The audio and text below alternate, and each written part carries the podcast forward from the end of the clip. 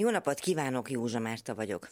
Egy érseki helynök és egy segédpüspök megelégelte a zaklatást.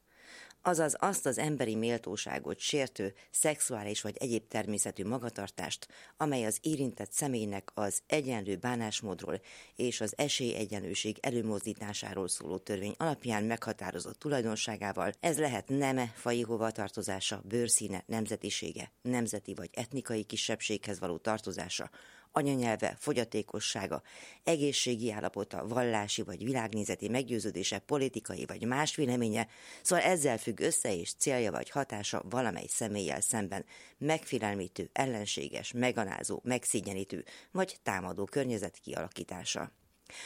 A jó papokat egy fiatalember, Pető Attila ingerelte fel annyira, hogy bírósághoz voltak kénytelenek fordulni. Ő volt az, aki elsőként beszélt a nyilvánosságban arról, hogy gyerekkorában molesztálta egy pap.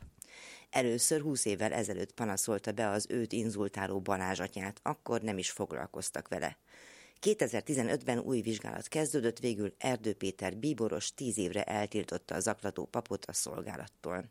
Nagy volt a média figyelem, más áldozatok is előkerültek. Később Balázs atyát véglegesen elbocsátották a papirányból, és ennyi.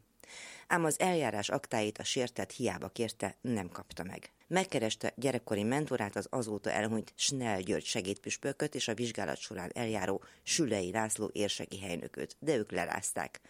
Majd körülbelül tíz nekik küldött SMS, telefonhívások és személyes megkeresések miatt végül feljelentették zaklatásért. Sikerrel.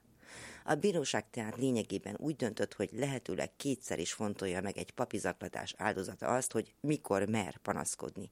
Netán megtudni, hogy mi is történt az ügyében, és mi alapján ítélt a bíróság. Ahogy Mixátnál olvasni a különös házasságban, csak a békák brekegik néha a közeli mocsarakban. Urrak a papok! Urrak a papok! Na persze ez egy 19. századi történet, de hogy a belgától ma is hallani, a jó pap holtig lazul.